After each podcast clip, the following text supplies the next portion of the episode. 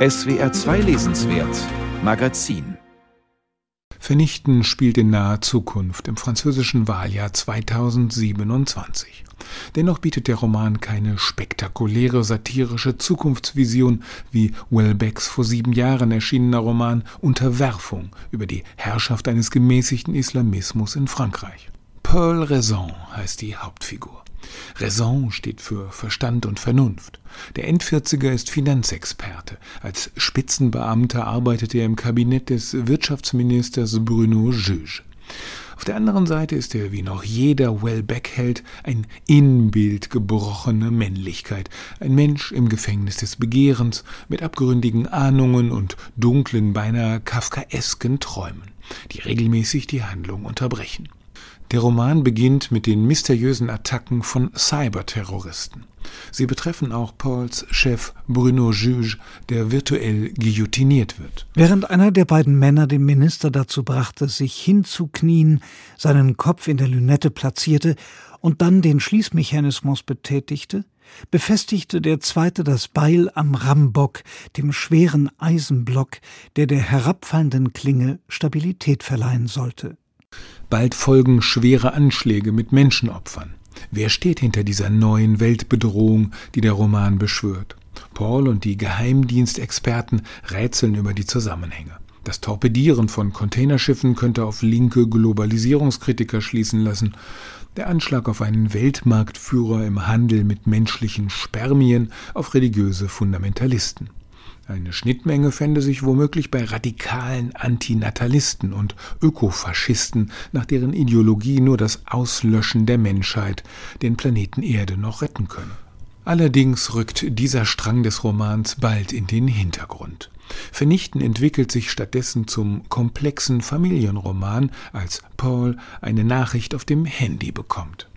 Sie stammte von Madeleine, der Lebensgefährtin seines Vaters. Die Nachricht war in Teilen unverständlich, unterbrochen von Schluchzen und mit starkem Verkehrslärm im Hintergrund.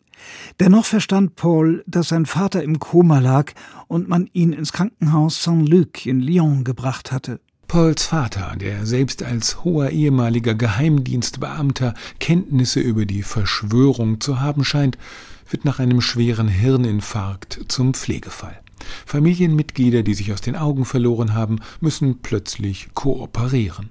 Am Stammsitz der Familie in der lieblichen Beaujolais-Region trifft sich Paul mit seiner katholisch frömmelnden Schwester Cécile und seinem unglücklichen jüngeren Bruder Aurélien, der tyrannisiert wird von seiner Ehefrau Andy, die Welbeck als Karikatur einer boshaften Haltungsjournalistin darstellt. Bald gibt es Streit um Entscheidungen und Vermögen. Als der Vater nach einer Intrige zwangsweise aus der Abteilung für Wachkoma-Patienten in ein Pflegeheim verlegt wird, wo Rohheit und Vernachlässigung herrschen, nehmen die Geschwister Kontakt zu einer Organisation auf, die auf die Rettung und Entführung von Heimbewohnern aus den Fängen der Pflegemafia spezialisiert ist. Offenbar hat sich die Absonderung und Verwahrung der Alten im Jahr 2027 noch deutlich verschlimmert, was Houellebecq durch Äußerungen seiner Figuren aber allenfalls andeutet. Diese Heime haben einen schlechten Ruf, und das ist alles andere als unbegründet. Im Großen und Ganzen sind das wirklich scheußliche Sterbeanstalten. Nach meiner Meinung sind diese Pflegeheime einer der größten Schandflecken des französischen Gesundheitssystems. Auch die Hintergründe der Terrorattacken werden nicht aufgeklärt. Ihre Muster führen ins dämonisch-okkulte. Solch mutwillige Verrätselung verschafft dem Roman zwar zunächst Spannung. Eine Auflösung des kühn begonnenen Plots ist irgendwann allerdings nicht mehr möglich, ohne ganz ins Fantastische abzugleiten, was nicht Houellebecqs Sache ist. So verendet dieser Handlungsstrang eher, als dass er zu einem überzeugenden Finale geführt würde. Verschmerzen lässt sich diese Schwäche deshalb, weil der Roman ein anderes Gravitationszentrum hat, die Motive der Krankheit und Hinfälligkeit. So sind die letzten 100 Seiten wieder ganz Paul gewidmet, der schwer an Mund- und Zungenkrebs erkrankt und sich statt für eine martialische Operation für den Tod entscheidet. Es ist eine Angstvision des starken Rauchers Welbeck, die mit exakter medizinischer Recherche unterfüttert und mit bitteren Aphorismen angereichert ist. Das menschliche Leben besteht aus einer Abfolge administrativer und technischer Schwierigkeiten, unterbrochen von medizinischen Problemen. Mit dem Alter treten die medizinischen Gesichtspunkte in den Vordergrund. Welbecks Werke erregen Aufsehen dank der Sprengkraft ihrer gesellschaftlichen Analysen. In ihrem Mittelpunkt stehen jedoch seit dem Debütroman Ausweitung der Kampfzone das Leiden und der Schmerz des Individuums. Dazu gehört die tendenzielle Unerfüllbarkeit des Begehrens. Pauls Frau heißt Prudence, eine Hommage auf den Beatles-Song Dear Prudence, und auch sie arbeitet als Finanzinspektorin. Sinnbild ihrer Ehe ist der Kühlschrank, in dem sogar die Fächer getrennt sind. Obwohl sie sich eine schöne Pariser Wohnung teilen, sind sie sich jahrelang kaum noch begegnet.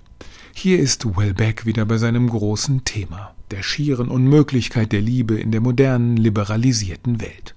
Um dann doch die erst ganz behutsame, bald aber auch sexuell Fahrt aufnehmende Wiedervereinigung des Paars bis in Pauls letzte Lebenswochen zu inszenieren. Der Desillusionist Welbeck wechselt die Maske und gibt sich fast als Romantiker zu erkennen. Sie liebten sich jetzt jeden Morgen. Es erfüllte sie mit ungeheuren Glücksgefühlen. Prudence ging es sichtlich besser, körperlich besser.